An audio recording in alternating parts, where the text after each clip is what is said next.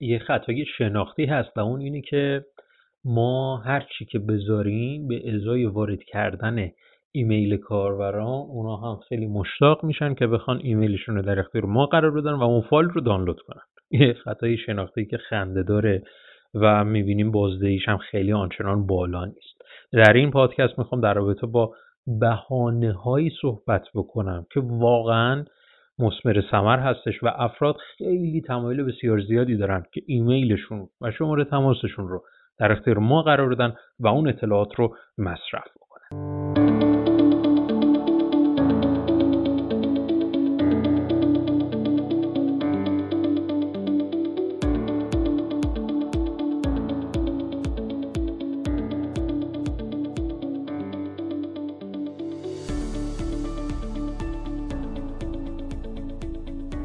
سلام و درود. خدمت شما دوستان عزیز. من علی اکبر فرج هستم و شما دارید به پادکست های digital marketing خط یک گوش می‌کنید. این پادکست ها به شما کمک می‌کنن که به صورت تجربی اقدام های مختلف digital marketing رو انجام بدید. درون این اپیزود می‌خوام در رابطه با بهانه هایی صحبت بکنم که واقعا در جذب ایمیل کاربران واقعا می‌تونه مثمر ثمر باشه. یک خطای شناختی که در ابتدای همین اپیزود راجبش صحبت کردم واقعا چیزی هستش که خودم شخصا تجربهش کردم و قبلا بر این باور بودم که خب من هر چی که بذارم طبیعتا افراد نیاز دارن. و فکر می‌کنم که مثلا با یک عنوان جذاب و با یک معرفی می‌تونم خیلی راحت ایمیل کاربران رو بگیرم. بله چون که ذهن ما ذهن فنی هستش و وقتی که یک نفر به ما میگه از یک عنوان جذاب باید استفاده بکنیم و در نهایت افراد مثلا دوست دارن از ابزار استفاده بکنن یک ابزار درست می‌کنه و این تا چیز دیگه ذهن ما چون که فنی هستش این موارد رو خیلی راحت میپذیره و سریع میریم اقدام می‌کنیم و فکر می‌کنیم به نتیجه رسیدیم. چرا؟ چون که چند تا ایمیل دریافت کردیم. و نشون میده این خوبه این رونده. در صورتی که اصلا این گونه نیست.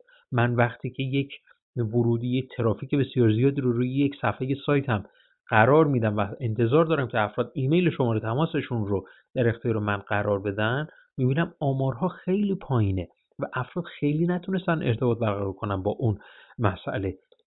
آمار چقدر باشه خوبه؟ از کجا می‌فهمیم که بهانه ای که ما گذاشتیم واقعا بهانه خوبی هستش یا نه؟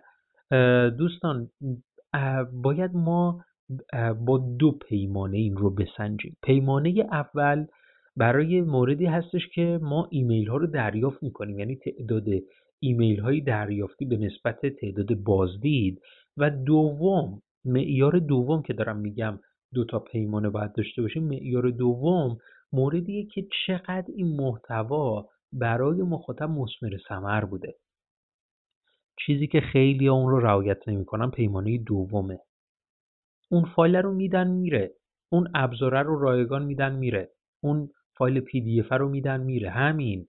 اصلا دیگه پیگیری نمی‌کنه آیا واقعا این به دردت خورده؟ تونست اصلا مشکل تو حل کنه؟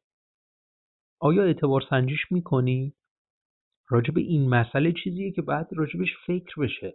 پس من وقتی که راجب بهانه برای جذب ایمیل وقتی که صحبت می‌کنم یعنی یه واقعا یه بهانه که به دردش بخوره. حالا می‌خوام در رابطه با این صحبت بکنم که من الان چه بهانه ای به کار ببرم که بتونه این دوتا معیار رو به حد اکثر ممکن برسونه.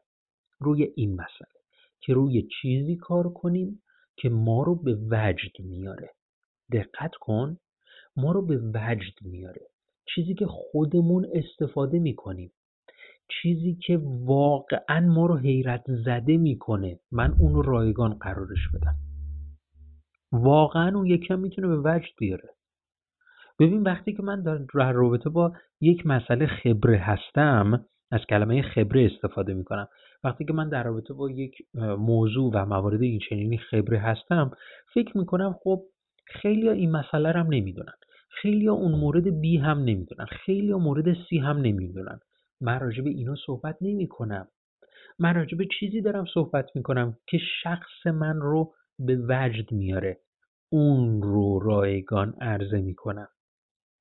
اگر شما با این بینش محتوای رایگانتون رو تولید بکنید با این استراتژی که ایمیل کاربران رو بگیرید و بعدش این محتوا رو در اختیارشون بذارید مطمئن باشید اون وقتی که می‌تونه اون محتوای شما اون دوتا پیمانه رو پر بکنه.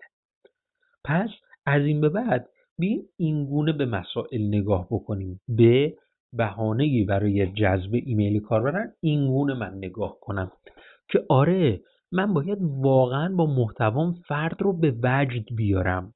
حالا که می‌خوام به وجد بیارمش باید راجع به چیزی من صحبت بکنم که واقعا منو به وجد بیاره. حالا بذارید یه عمیقتر راجع به این مسئله صحبت کنیم مثلا من دارم کار طراحی سایت انجام میدم. خوب به این مثال من توجه بکنید. من دارم راجع به طراحی سایت صحبت می‌کنم. خب طراحی سایت برای من چیز بدیهیه. مثلا چون طراحی سایت هستم خب چی منو به وجد میاره؟ خیلی موارد دیگری که اصلا شاید در اولویت محصولات من نباشن. مثلا من یه محصولی دارم که در رابطه با امنیت یا سرعت وبسایت دارم توضیحاتی رو میدم. خب می‌دونم سرعت چه فاکتورایی داره و موارد این چنینی ولی اگر هدفم این باشه که ایمیل کاربران رو بگیرم میرم در سرعت. چیزی رو پیدا می‌کنم که منو به وجد میاره و اونو رایگان میدم. یه بار دیگه اگر محصول من سرعته اگه محصول من اینه که یک plugin های مربوط به سرعت رو ارائه میدم. یا آموزش مربوط به افزایش سرعت سایت رو ارائه میدم. یا خدمات مربوط به افزایش سرعت سایت رو ارائه میدم. و می‌خوام ایمیل کاربران رو بگیرم که پس فردا email marketing روشون انجام بدم و بفروشم.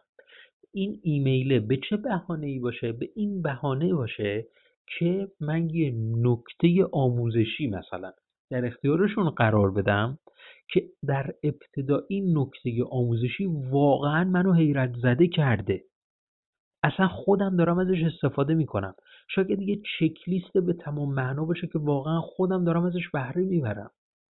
پس در ابتدا باید من خودم از این محتوا استفاده کنم. حالا انتظار داشته باشم که مخاطبم هم از این محتوا استفاده بکنه و اون رو به وجد بیاره. پس این گونه تفکر این تفکر باعث میشه که واقعا این محتوا هم به درد کاربران بخوره و اون دوتا پیمانه رو بپوشونه. امیدوارم که از این پادکست دوست من لذت برده باشی. من تمام توجهم روی این بود که شما رو متمرکز روی اقدامی انجام بدم که می‌تونه برای شما مفید باشه. من به شما توصیه می‌کنم که اگر مایل باشید که خیلی حرفه‌ای در رابطه با این که من تعداد بسیار زیادی ایمیل و مشترک کسب کنم داشته باشه اطلاعات بیشتری در این خصوص داشته باشی. شما رو دعوت می‌کنم که در وبینارم شرکت بکنی. این وبینار وبیناریه که واقعا راجع به تجربه ای که به دست آوردم می‌تونم ساعت ها راجع بهش صحبت بکنم. وبینار رسیدم به سه هزار مشترک ایمیلی. اونم بدون تبلیغات. خوشحال میشم که شما رو در این وبینار ببینم. تا اپیزود بعد فعلا خدا نگهدار.